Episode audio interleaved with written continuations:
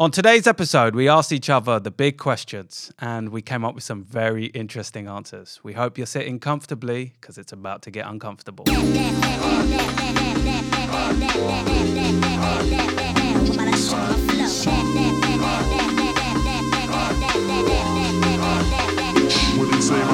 This is 115 Miles with Josh Connolly and Hassan Kaya. We hope you're sitting comfortably because this is about to get uncomfortable. Rolling? Uh, nice, nice outfit, Josh. Fucking hell. you planned that, didn't you? Oh. Thank you, mate. You said, what did you say earlier? I'm a mess, a mish, mismatch of colour. Yeah, you're a mishmash of mess. But the top is purple and so's the trainers. is that purple? What fucking colour is it then? It's purple. It's the Yeah. lilac. Yeah. Clashing colours.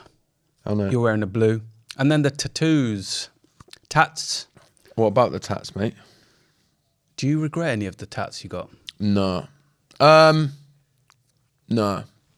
Not regret. I mean, I don't fucking like all the ones that I got when I was younger. But I don't. No, it's not like oh, I wish I Part of didn't your get. 'em. journey. Yeah, yeah. The, we've talked about it before, but the St George ones on my right arm make me a bit uncomfortable in certain situations because they just make you look fucking racist. Don't they? But it's a good, it's a good opener, isn't it? Like to be able to talk about it and Yeah, I mean, nobody's ever. It's a good opener in this scenario, but nobody's ever been like, "What's going on on your arms, mate?" Do you know what I mean? No one's ever picked it out. In we that just way. think it. But on holiday, sometimes it attracts fucking morons that think that you want to be their friend. Oh, you're joking. I've had that a couple of times, yeah. I've had so when we was uh, in Jamaica actually, Yeah. Either when we got married there or last time we was there, there was a bloke who had EDL tattoos all over him. No. Yeah, way. and he he come. How do you deal me, with that? told him to fuck off and beat him up. Did you? No, just sort of was very cold and shut him down. But I'm like that with people on holiday anyway. Yeah, yeah, in yeah. case they want to be. Doesn't matter if it's a racist. or a- Anyone, just Yeah. don't be. I don't want to be your friend on holiday, please. Yeah. Oh, do you make friends on holiday? No. I fucking hate that, man. Oh my god! And so many people love it. I know, man. Like when last time, funnily enough, last time we was in Jamaica, you could see all of the English people. They were all every day meeting up, spending time together. Like, oh fucking no way, mate. Do you know? do you know what? I think people will listen to this and just think we're the most miserable gits in the world. Well, good, yeah. Because we are. Because we are. Uh, yeah, but no, what did I do? I just shut him down. In that instance, I shut him down and just like was clear. I don't really want to. But Do you think there's ever a role to like go more than shut him down? I mean, I know you were family, so you're not going to like start any beef there, but um, do you feel strongly enough about this topic to get into it? You should say to him, listen, mate, you should listen to 115 miles. yeah, uh, look, if we sat down and then the conversation come up, if we were sat at the bar and he happened to sit next to me and then he started, say, if he'd have said to me, "Fucking EDL, innit?" Both of us, I'd have been like, "No, mate, nah." Like there might have been once upon a time when I over-identified with stuff because I was fucking lost and lonely, but not now. So I would have done that, yeah. I saw some a, a, a, a video from it was either a Pride in the US or it was either London Pride, but it was like this guy in a wheelchair that said "reformed bigot" giving out hugs, and it- like people were t- like embracing the fact that he's saying, "I like I was a bigot and I'm, um, you know, and, and I, I, de- I need to do the work." So maybe Yeah. that's what you need to do: just give out some hugs as a reformed bigot. No, and I know I you weren't really a bigot. Well, you weren't a bit like we've shied away from this before, but I don't think you were like hardcore racist, were you? Uh, no, Yeah. no, no, no. I was just knocking about with fucking idiots. Yeah. And was an idiot. Yeah. We've all done that, right? Yeah. Our own versions of that. Yeah, yeah, yeah. So yeah, I'm just, doing that right now with you. Yeah. yeah.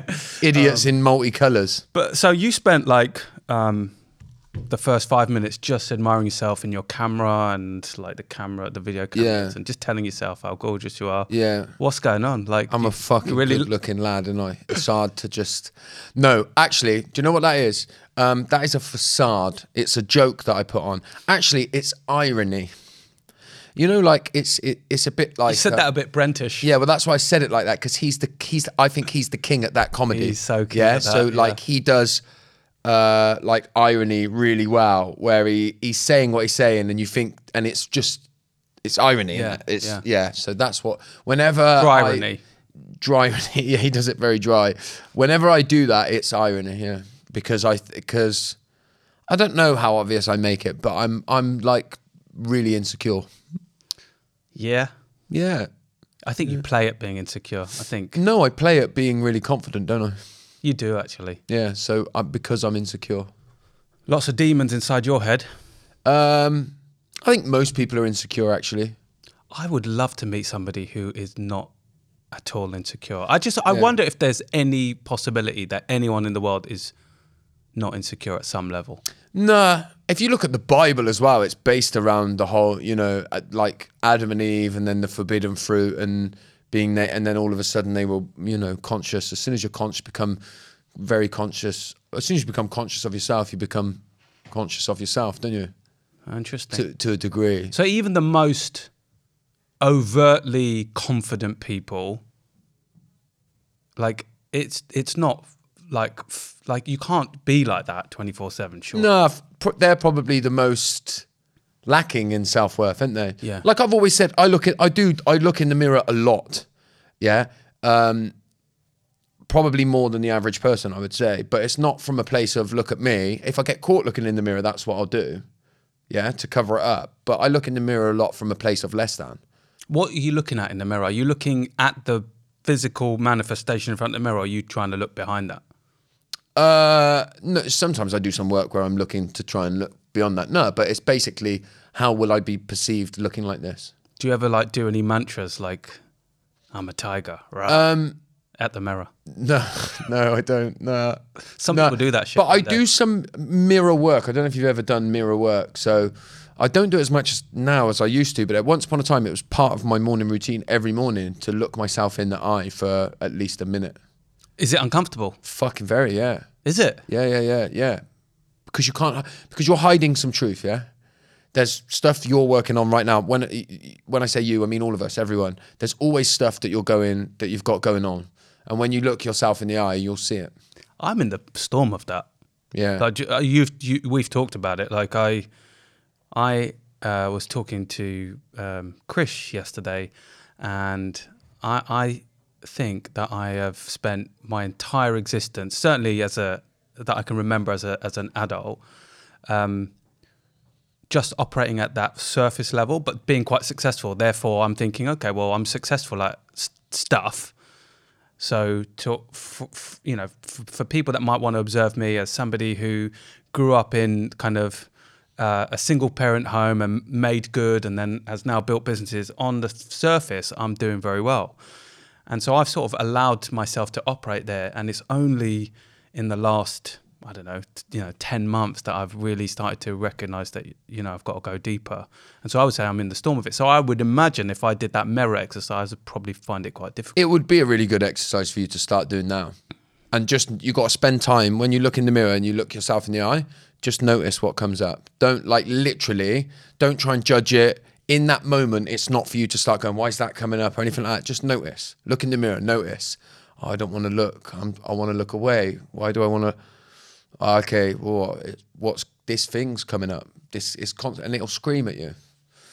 And we're always trying to run away from ourselves. And I think that look, once upon a time, I think we called it the midlife crisis. You don't hear that term as much anymore, do you? so weird. I that's exactly what I talked about with Chris yesterday. He was like, "I think you're going through what is commonly known as the midlife crisis," and I was like, "Oh, maybe," but I don't see it as crisis. I, I see it as awakening. So maybe you know, maybe like you're like crisis almost feels like you're falling apart. Right, that's the language around falling apart. But I don't feel like I'm falling apart. I feel like I'm sort of growing. But that's probably because of the people that you surround yourself with, some of the work that you've already that you do on yourself. You're in to a degree the personal development space, right? If you were somebody that, for argument's sake, was I don't know working in a factory like I used to, yeah, and you hit 35 and this happened, you'd probably feel like you're falling apart. Yeah. If you think about some of the things that you've talked about, bit of emotion coming up randomly when it Yeah. maybe never has, and like stuff affecting you in a way that it normally wouldn't affect you, feeling a little bit like everything that you've believed about yourself is wrong. Like, you know, if you if you were completely alone and and and not in the spaces in the communities that you exist in, I think we probably lose a lot of men like that. I, I think you're absolutely right. Yeah. So I was speaking very much from my own personal experience. And also, I think when you can attach yourself to other possibilities that you're creating, right? So there's lots of other things going on in my life and loads that I've got a, a ton of gratitude for. Then it doesn't feel like a crisis. It's almost like a, it's almost an indulgence, really, to be able to explore this. And and because I've got the people around me, like you and like Krish and like you know other people, um, John and you know and um, friends that um, you feel like you can explore it. Whereas I imagine if you've never had that sort of exploration and you don't have a circle around you, it's a very difficult and lonely place. And also, if you don't see where enlightenment might come from, it feels like there's a there's a tunnel that you can't see the end of. Definitely. And if I look at like the, the, the groups that, that of people that I used to exist in, there was no one I would have been turning to. Do you know what I mean? When I used to just my life was going down the pub and the only way I connected with other men was lads, lads, lads. There was no way I was bringing it up. Might bring it up drunk and on drugs, and then the next day feel shame that I'd fucking let it out the hat. Yeah. But like, imagine, um, imagine you you had kind of no awareness at all, right? Uh, You, you didn't have any people around you that were talking about personal development, and then imagine that that happened to you at this stage of your life where you had a young family. It would be very easy to start thinking, well, my my wife doesn't even know me. I barely know myself, so I'm in the wrong marriage, and then like you know, my kids don't even know me. I feel like I want to just shed everything I am and completely start again. That would feel like a mountain to climb, particularly if you already felt pretty low anyway. Mm. If you were stuck in a job that you hated and money was hard to come by, like I really do think that we lose a we lose a lot of men that way, especially being trapped in the the system that they've Yeah. they find themselves in. Do you know what I mean? We've got, if you think about it, and I'm speaking as I go here, but we've got like quite a a breathable existence in that we can sort of like move and adapt who we are to quite a big degree. Yeah, because our life allows it, our work allows it, the people around us allow it. We're sort of navigating our life in that way. A lot of people live very strict, sort of tight lives where there isn't that ability to be able to breathe. Do you know yeah, what I mean? yeah, yeah. Like if we wanted to go, if like, even if there might be some consequences to say, right, we're going to clear our diary for the next week, we can do it. It's Yeah. like, and we can go and hibernate, do our thing, go off somewhere, not talk to another human being, do whatever needs to happen. And then a lot of people just don't have that privilege. We often we, we often acknowledge our privilege, and it's it, you know we will also say we've worked hard for it, but it is a position of privilege when you compare ourselves to other people who don't have that. Yeah, but and the community aspect of it's quite big as well, you know, because you can say to me, I don't know, I feel like I'm coming to enlightenment. I feel, you know, it's not, I'm not sort of breaking down. It feels more enlightening. If you turned up tomorrow and said, I'm fucking, I don't know, com- you, in completely different clothes and said, I'm going on a fucking spiritual I retreat. might wear like purple. Next week, you started wearing purple trainers and a cap backwards Yeah. and stuff like that. Grew your hair. Hey, listen, I, well, I can't do that, and I, and I already wear a cap backwards. You're not claiming that, yeah? You, But you get it, like you uh, exist in a community of people that would lean into that and Yeah. and and give you some breathing space Yeah. on that. I, I I think it's very easy in our sort of echo chamber of life to forget that most people don't live like that. Most Yeah. people live in existence where, fuck me, man. When I lived, when I worked in the factory, if I turned up at the factory with anything even slightly different, if I had different sandwiches in my fucking lunchbox, Yeah. the whole factory's going to know about it, and I am getting battered and hammered for it. Yeah.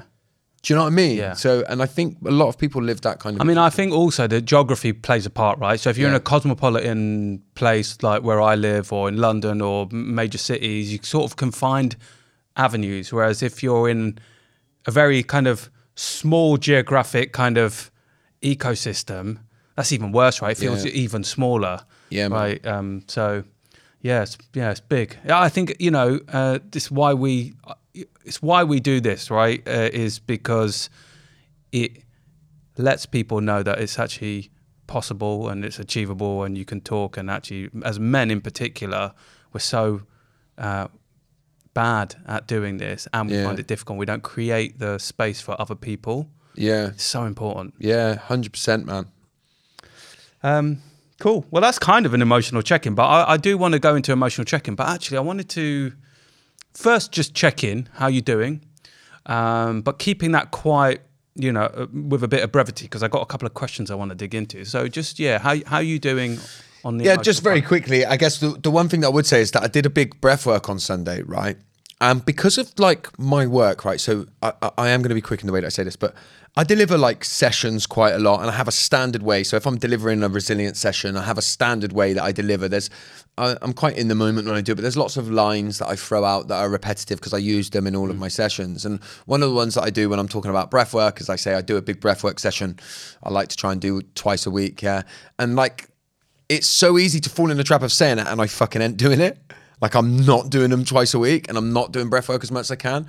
And it was the longest period I've ever gone without doing a not ever since I started doing breath work in the way that I do. It was like two weeks I went without doing it. Yeah. for yourself For me, I didn't do Oh, any. Bre- I didn't do a full breathwork for emotional release routine. Um, and I did it Sunday night, and man, I just don't. I, it was like I don't realize how badly I need it until I do it, and it just I released this so much, mate.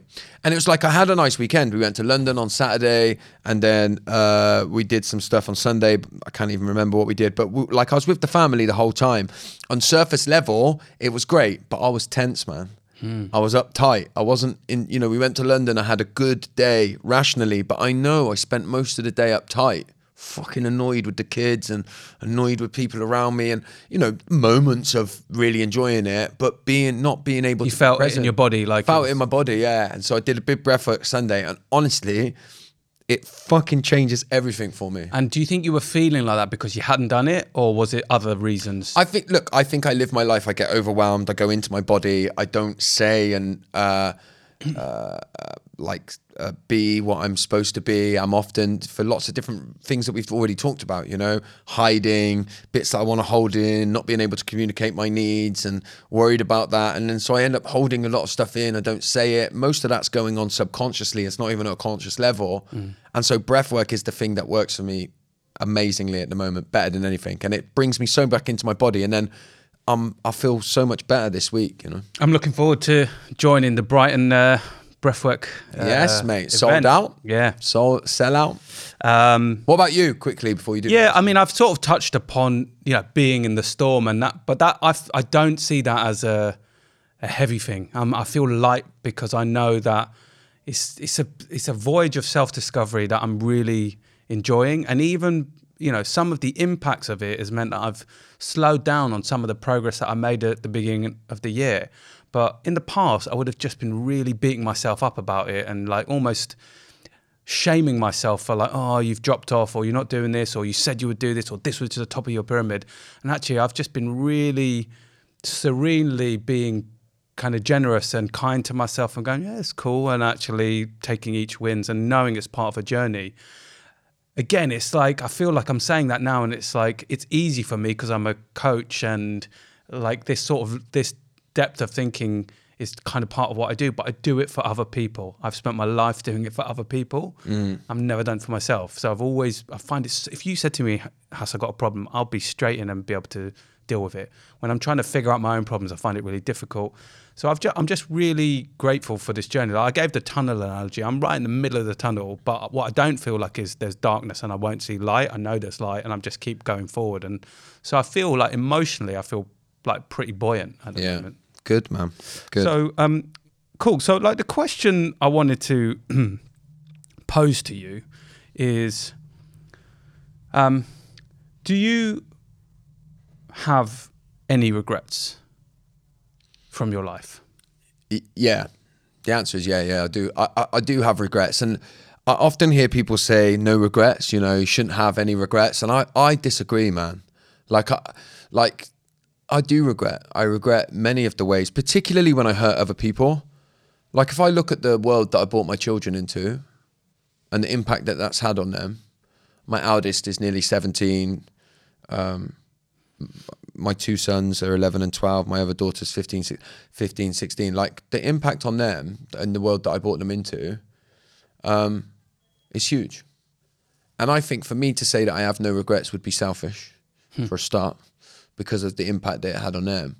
Um, and I think regrets keep me honest. You know, I think it's part. I think it's a very normal and real feeling to have. Like, and so I regret that. I regret. I have understanding of why it happened and lots of compassion for myself, and I regret that that I was the way that I was when I brought them into the world. Yeah, And if you could do anything over again, yeah, well, would there be something you would do over again? yeah. I would have bought my four. So I've got six kids, but the four children that I brought into the world before I had stopped drinking and done any work on myself, I would have brought them into the world ten years later. Right. Yeah. And like it's easy to go, yeah, but the, you know they would have learnt loads. And this is one of the things that I'm kind of against is stop dressing the truth up to make it more Palatable. manageable and palatable for Yeah. you. Yeah. The truth is, I would have bought them in ten years later, and it's a hypothetical question. Yeah. Yeah. Yeah. I used to be one of those people until quite recently that says, don't have regrets. No point in regrets. Mm. But you know me well enough to know that I'm like somebody that just wants to focus on solutions as quickly as possible. Yeah.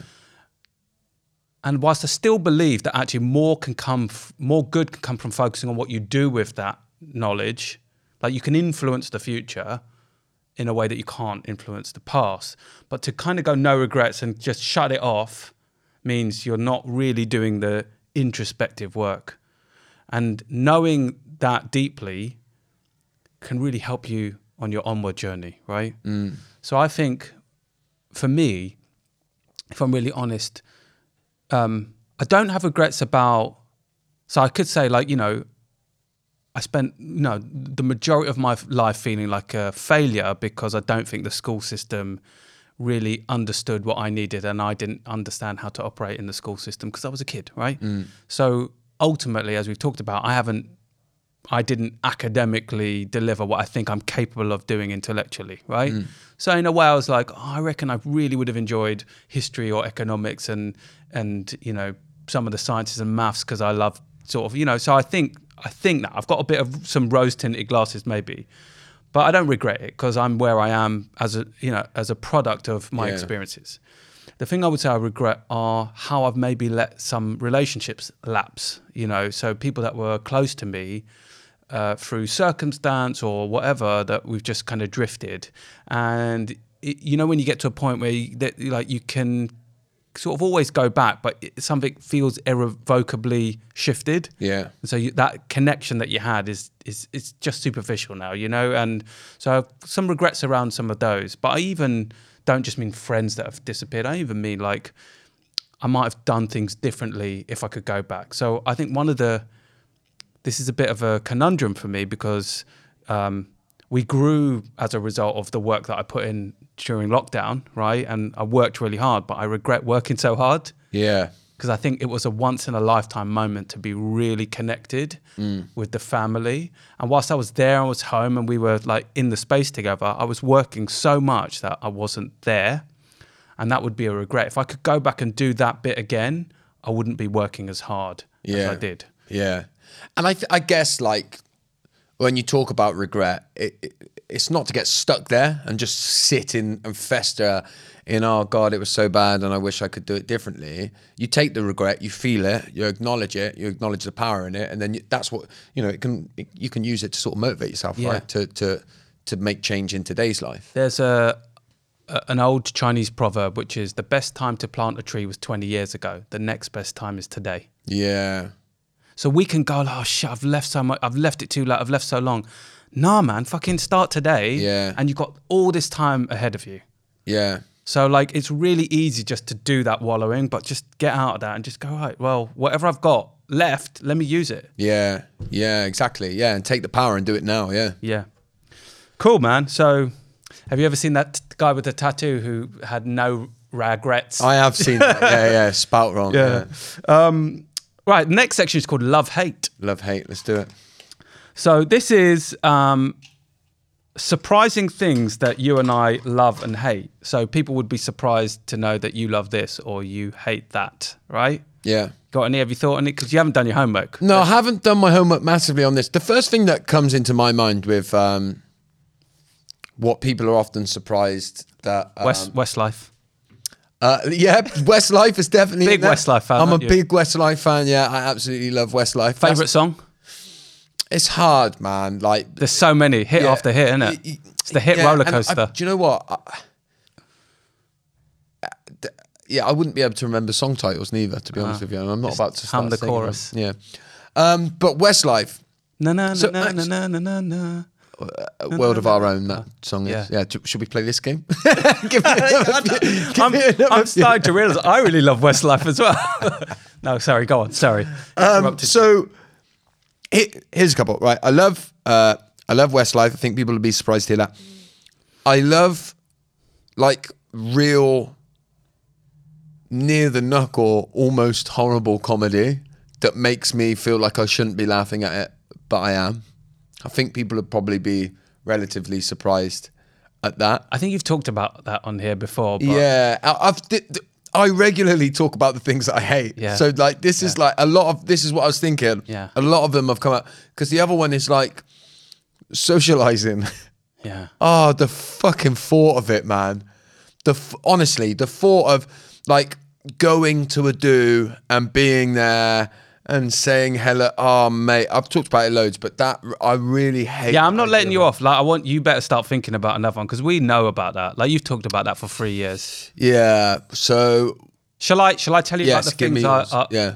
I I love? Rom coms. What like? Uh, I'm a on, su- give I'm a me your favorite one. Ah, there's loads, man. But like I, but particularly if I'm going to niche down, I quite like sort of teen coming of age school rom coms. Really? Yeah, but that I don't want to sound like a dirty pervert. Like I've always enjoyed those, right? So it's not like I suddenly started liking teen rom coms. But yeah, just there's sort of it's that sort of hero's journey thing that goes on. It's always like the nerdy kid who always wins in the end. Something like Ten Things I Hate About You. That's a good one. Oh yeah. yeah, that's based on the Taming of the Shrew, though. You know that's Shakespearean. Really? Yeah. No, I didn't know that. Yeah, or actually one I really love is called Dazed and Confused. You ever seen that film? No. So good, man. I- I've just thought of something that I hate. Hass. Talking about rom coms. Uh, films. yeah. I don't like films, and particularly. What you don't like films? And particularly, I particularly hate talking about films. Ah. I'm not like just bringing it up as a joke. Here's why. Let me just be quick. I can never remember a film. I could watch a film last night and say, "Oh, I watched Ten Things I Hate About You," and then you go, "Oh, that bit when they go," and I think I fucking don't know what you're talking about, man. I can never remember. There must be anything a in film that you've seen over and over again that you love and you will always remember. Father to a murdered son, husband to a murdered wife, Oh, but I will have my vengeance. you reckon that's the greatest film of the all next. time? Yeah, that's the only film I can watch a lot. And Green Mile. It Green Mile, yeah. really? Great I found that a bit slow and dull. Honest? Mm. Nah, Green Mile and Gladiator. That's it. Shawshank, Shawshank Redemption. Yeah, I don't even know if I've seen it, Oh, mate. but I think I have seen it. have but I mo- know if I say I've seen it, then you're gonna want to talk about it, and I fucking don't remember gonna any say, of I was going to say we're going to have a movie night, but we're not going to have a movie night, are we? Because you'll be you'll be going home by about five thirty, so it's going to have to be a daytime the movie. thought of it. Do you do that with adult friends? No. A movie night? Does anybody do that? Yeah, people do it. Do they? Sociable, nice people do it. What? Sit together with other adults and watch a film? Maybe. What about going to the cinema? Do people do that? What, with themselves? With mates? I go to a cinema with mates. Do you? yeah. What? You've been to recently to watch a film in the last five years with another Loads of times. with another Mate, this is going to be this is going to be one of the things you put on Instagram as a poll, and you're going to get battered on. Uh, what? Yes. Going to the cinema with other adults? Yes. No, that's fucking weird, man. Ah, what? I don't. Do you go to the cinema with mate? Yeah, everyone does, man. Get like You're with your fucking partner. weird. With your partner. We're, ev- we're everyone. oh fuck no, man. Mate, there's, there's going to be films that you want to watch with a mate that you don't want to watch with your partner. like what? I don't what? know. could- What? I can't think of one film I would want to go to the cinema with you and watch. Oh, thanks. Go on, fucking tell me one. Uh, well, it's usually because Erin doesn't want to watch these films. So, Yeah. like Batman. All right. Yeah. What you would go with a mate? I buy did. Popcorn. Who? No, I did. Who? Neil. Weirdos. the. You're weird, mate. I- I'm sorry, but you've really shown yourself up here now. There will be people that will agree. Do you know with what me. I hate? What? So you come out with your mate and you're just like, oh, I fucking love that bit in the middle when Batman, I am Batman. That bit was just great, wasn't it? Yeah. That's usually the end, and then we go to the pub. Ah, what afterwards to talk about the film? No, we didn't. I didn't say that. What? It might come up, but we don't spend an, two hours talking about the film. Oh, great film, mate, wasn't it? yeah, you that that wasn't it? What do you think? Always the question. What do you think then? Oh, ah, you hold the door open, wait I for them to come through. my popcorn, And then we walk and through then and you I go- finished my popcorn, and I was just honestly, when he said, "I am Batman," I was just so glad I was there with you, Has. You're so jealous. You- I know you wish you were there. to be honest, Josh, it's probably why you don't get many Have you, invites. have you got any other weird places that you shouldn't go with your mates? That's uh, swimming, nah, swimming. Would you go swimming with me? no. No, that's less weird than the cinema then. It's more weird than the cinema. No, it's not, mate. No, I'd rather go swimming with you than the cinema. I wouldn't. At least we could go down some shoots and stuff. So, uh, do you know what I really hate? Really hate go on. slow walkers. I know I've said it before, but I'm bringing it back. Have you said this before? Yeah, I'm with you. fucking slow walkers, man? Just, Yeah. just get out of my way. Yeah, I hate that, mate. Yeah, no, I'm 100% with you. D- Also, as well, not just slow walkers, but people who fucking stop for no reason. If you're walking in a busy place and you're going to stop, just move to the left. Yeah. Get yourself out of the way and then stop. Yeah. Do you know who who really really really annoys me? People that are texting and slow down traffic behind them, like on escalators on roads. Oh, yeah. Yeah. Just just mo- just move to the side. Yeah. And let us carry on with We're our trying to get to the fucking cinema here. Yeah. Yeah, yeah. Me and my mate. yeah. Me and Neil. It's not just Neil. I got John. I went to see Air with John. Went to see what? Air, the story of how Nike got Michael Jordan to endorse their trainers. All right. Good film, isn't it? Oh, come on, hasn't man. seen You it. can come with me next time. You're never invited. I fucking You're don't want to just a go, mate. killjoy. I don't want to go. Poor Leah. I don't want. Well, I'll go to the cinema with Leah. Yeah, she doesn't want to go with you. She wants to go with her mates. I'd go to the cinema with my missus. Just not my mate. How about a double date? You can't even talk at the cinema. That's good. You need to shut up once in a while. Um, you know the other thing, mate? Oh, you got more. Massages. Oh, outside of uh, loved ones, like partners. Yeah, I should I should have clarified that. Not general loved ones, but just outside of partner. I don't. I'm not down with other people touching me. no, I love a massage, Nah. mate. I love a massage. Yeah. No, I'm sorry, mate. Uh, Well, I don't- it's not. It's not room 101. I, like you don't need to agree with me. Oh, I'm just okay. saying this is my thing. what do you hate about it? Just, just I'm not into it. I can't really. I just I don't like the feeling of it. What of somebody else's hands on you? Just no massaging. I like other people's hands on me, just in the right contexts. But uh, back in the day, but like the massage, is just uh, I just not. I'm not into it. No, Yeah. I'm surprised at that. Yeah. I love a good massage, mate. Good for you. I love going to the cinema with mates. So Would you go for a massage with you, mate? no, man. Would you go to a spa with me? no, Honest? What would you? Would you? I hate spas. honest? So I f- I get really bored. I hate baths. I hate like anywhere. What like a sauna? I've never done. I mean, I might try and go to a sauna to do some some of that old bass shit, you know, that you do, but not with you. No. Oh no, mate. I'd be. I, I'm down with that. Like group of lads, let's go sit in the sauna together. But you won't go to the cinema and watch a film. No. I'm glad we're clearing this shit up now because I don't want that awkward moment where you ask me to a sauna. Happy and I ask birthday, you to the Josh! I've got you a couple of cinema tickets. Um, all right, so that was fun, that wasn't it? That was fun, Okay, mate, so yeah. what we're gonna what we're gonna do now for the remaining time is play uh, Agony Uncle. Yeah. All right, so Agony Uncle is basically we're gonna assume the role uh, of say an Agony Uncle on an advice column as you would get in like a you know a newspaper. Yeah. So you might read yours in the Daily Mail. I read mine in the Guardian. You know. I'm not a fucking Daily Mail reader. I don't read newspapers full stop. Do you That's still get a newspaper? Mm, I read the Guardian online. That's it. Do you pay for that? Mm, yeah, I subscribe to it. All right. Yeah. Fucking hell, mate. What do you have a? Do you have like avocado on toast while you're reading that in the morning? Do you? You And then I go to the cinema you go to the with my friend with Neil. Yeah. Why are you picking on Neil, man? Because that's the- who you said you go Yeah, with. it was the one, but there, there's others. and John. And I and I go with my kids as well. Yeah, well, that's all right, isn't it? Is it? Of course it is. that You go to the right? cinema. Yeah. Oh, thank you for your validation. Fucking movie night with Neil. Right. So what we're going to do is I'm going to give you some hypothetical. Poor Neil. I'm going to give you. He's he's a good guy, by the He way. is a very good guy. Yeah. I'm going to give you some hypothetical questions Yeah. that you need to give me an Are we doing it in turns, one each? Yeah, yeah, yeah. Yeah, I all think right. that's a good idea.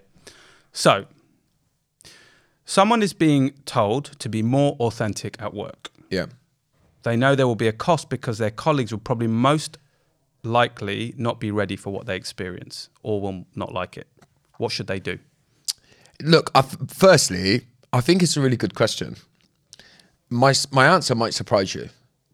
Um, in short, my answer would be: don't be authentic at work. If if you don't feel safe enough to be who you truly are at the workplace, right?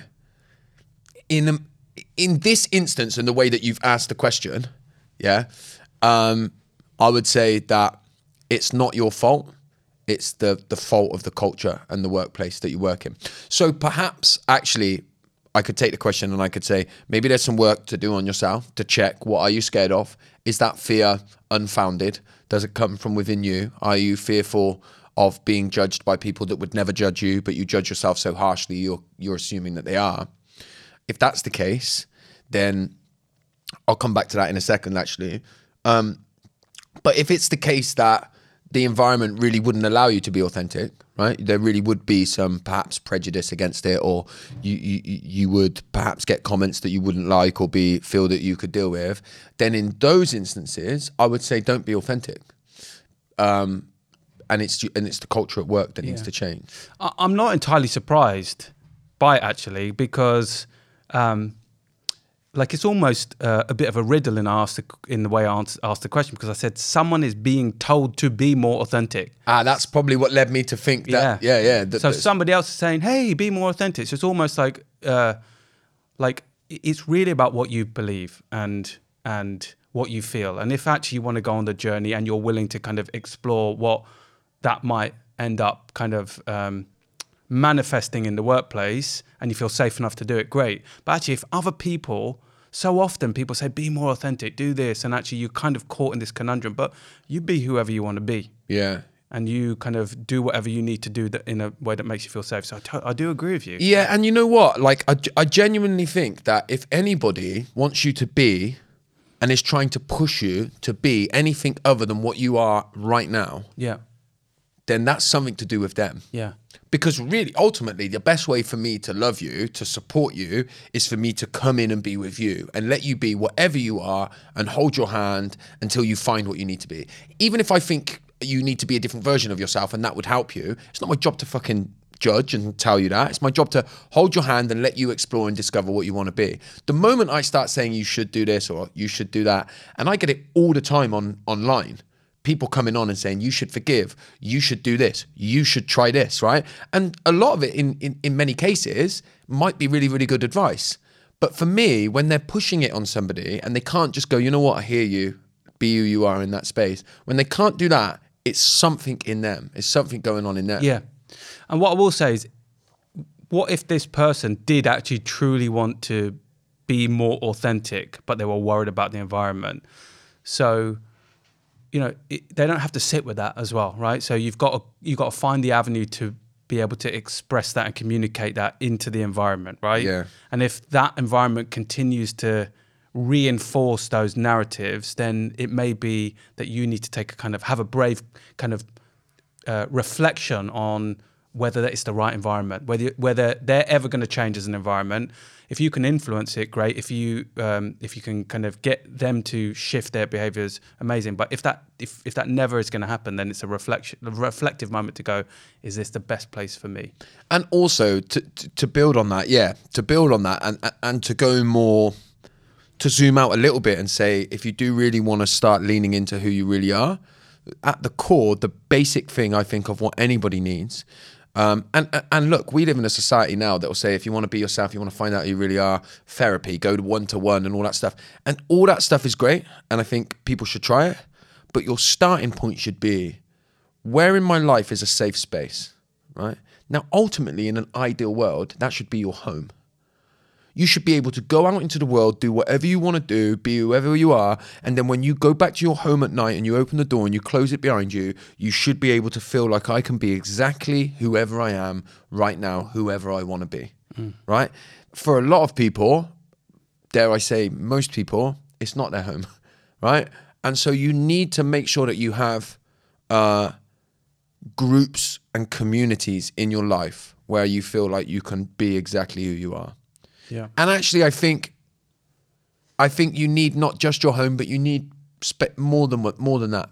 Perhaps that's eh, ultimately what community is, right? It's where you can go and and be who you truly are, and so then you can go out into the world and practice being who you want to be, knowing that when this gets a bit too much, if it feels too overwhelming, I have a safe place to go home to. And when I say safe place to go home to, I don't necessarily always mean your house. Home. Yeah. House. I mean, yeah. I mean your your home, your community. Yeah. Yeah. So I think that's really really important. yeah. So my first question for you: Someone has a side hustle. They're reaching the point of it being too big to stay as a side hustle. Hustle, Hazel. hustle. What should they do? Uh, so my short answer is just fucking go for it, right? Um, but proceed with caution, and um, and when I say proceed with caution, it's just it's it's like ask yourself the the big question in in saying yes to this. What am I saying no to? So being brave enough to explore what you're sort of leaving behind, because what you're doing is you're cutting off your parachute, right? The side hustle is by nature it's there on the side while you do your main thing, and you're basically going to make that the main thing. So the things to think about are, you know, what's around the corner. If I had a crystal ball, what what am I? Uh, if I take my rose tinted glass off, what am I not seeing? You know, um, Murphy's law is something like if if it can go wrong, it will. So really use that and really kind of almost lean into your pessimism, so that you're not surprised.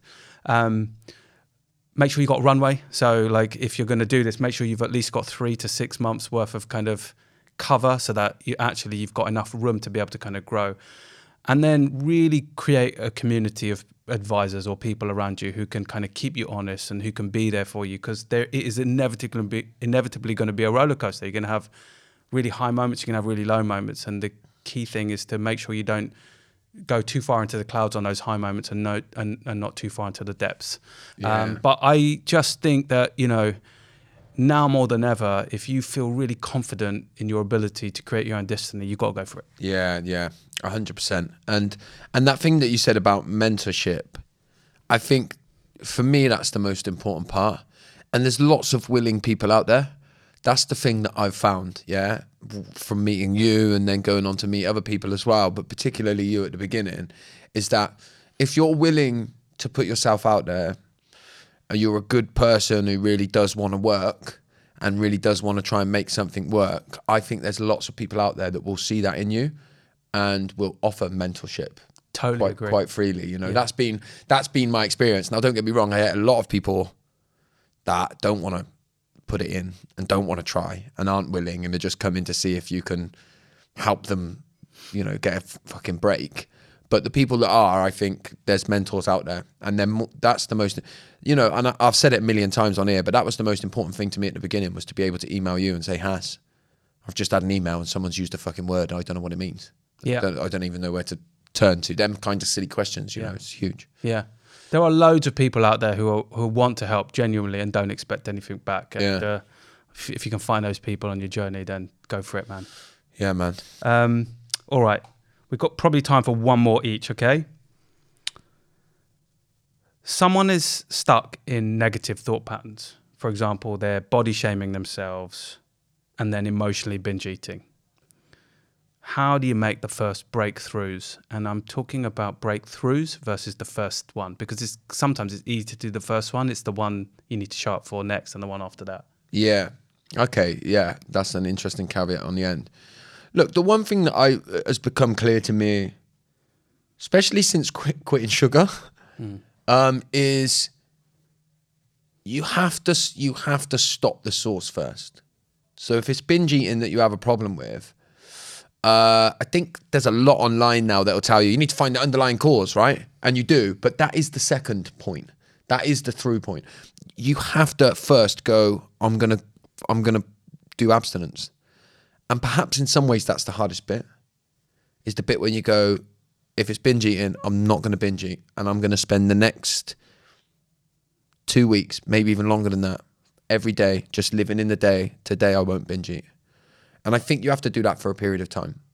Uh, and that's certainly been the case when I look at breakthroughs that I've had. It's always had to start at what's the problem now? How do I put a fucking fork in the road and stop that problem and give myself enough breathing space to then look at the next issue? It's quite high stakes, though, isn't it? Like if you go abstinence, right? So you go right, I'm not going to do it, and then inevitably, if you're not quite ready to do it, but you've made that commitment, soft C commitment, right? And then let's say you do it, and then you fall after two days. It almost the elastic band effect is is often so much worse. So how do you recover from that? From that sort of Look, I, this is the thing, right? And I think there's lots of answers that I could give you, but the reality is, is nobody knows the, the true answer to this. And I've talked loads about this in the past, but nobody knows the true answer of where change comes with something like that. Because if they did, no one would be doing it anymore. Yeah. Because you just, it, well, actually, capitalism had got its hand on it, Yeah. so you'd be able to get it for a couple of grand. But there's no, it doesn't matter how much money you spend, yeah. But you have to, you have to look at what's wrong in the moment. Can I stop that? And then, as quickly as you can, start moving towards where does this come from? How can I create stuff in my life? And by the way, you have to fill the space originally. You know, when I quit drinking, I filled it with 12 step fellowships. Mm. When I quit sugar, I had to, I couldn't just quit sugar. I had to also go, I'm going to fucking start working really hard at the gym again and really put the effort in. So mm. then my focus was like more than just I'm just quitting. It was I'm quitting to fill my life with with new stuff. So I would say that's the that's the sort of short form answer. yeah. Um, with you know, I think you could do a whole podcast on it. But I, I think we should, and I, I, I would sort of add one thing, which is just something that I definitely have le- have been learning. You know, once I've learned is is not to catastrophize the fall, yeah, right? And like say you've been great for three days in your mind, and then you have a fall, and then you go, oh shit, well I've I've ruined everything. But actually, just keep it in the day and start again.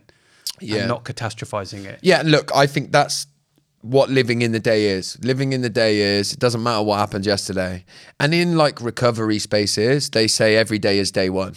Yeah, You know, so I'm 11 years into sobriety, but all I've got is day one. Yeah. Like I'm not going to drink today. yeah, And like life changes, don't get me wrong. I don't wake up in the morning and think I'm not going to drink today. Yeah. I don't, Yeah. right?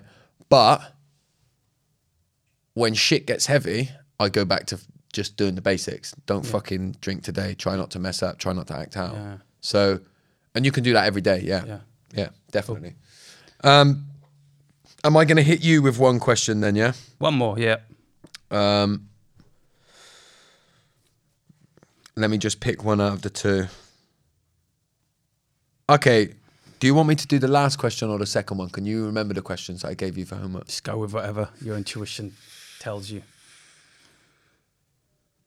Okay, I've just promote. I've just been promoted to a management role in charge of a medium-sized team. What words of advice do you have for someone? For me, Don't become an asshole. shit, So- man. Failed. Stop being an asshole. yeah, no, no, no. I think people think, oh, right, suddenly I've got to manage people, so I've got to turn into this dictator. That's absolutely not what you need to do. You need to be yourself, but understand that you've got kind of new parameters, you've got responsibilities.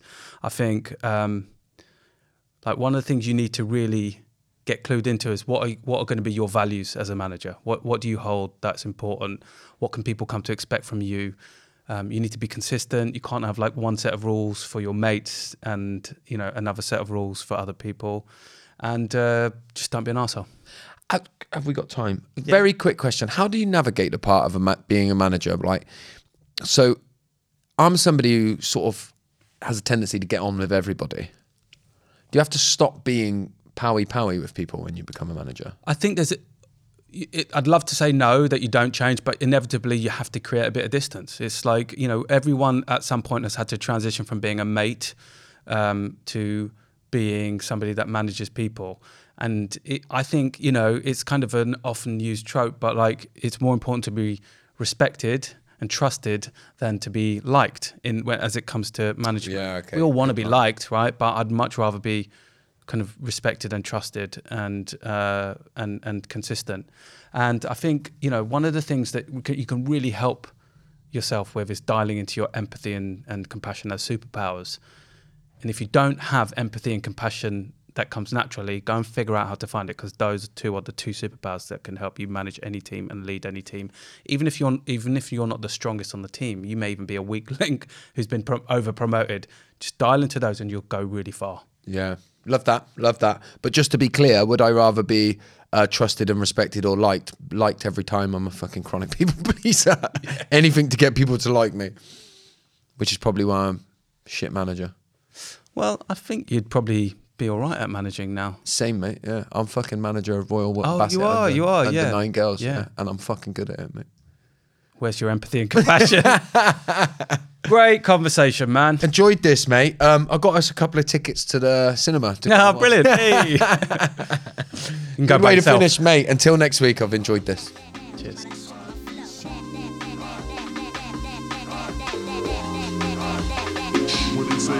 Thanks again for listening to 115 Miles with Josh Connolly and Hassan Kaya.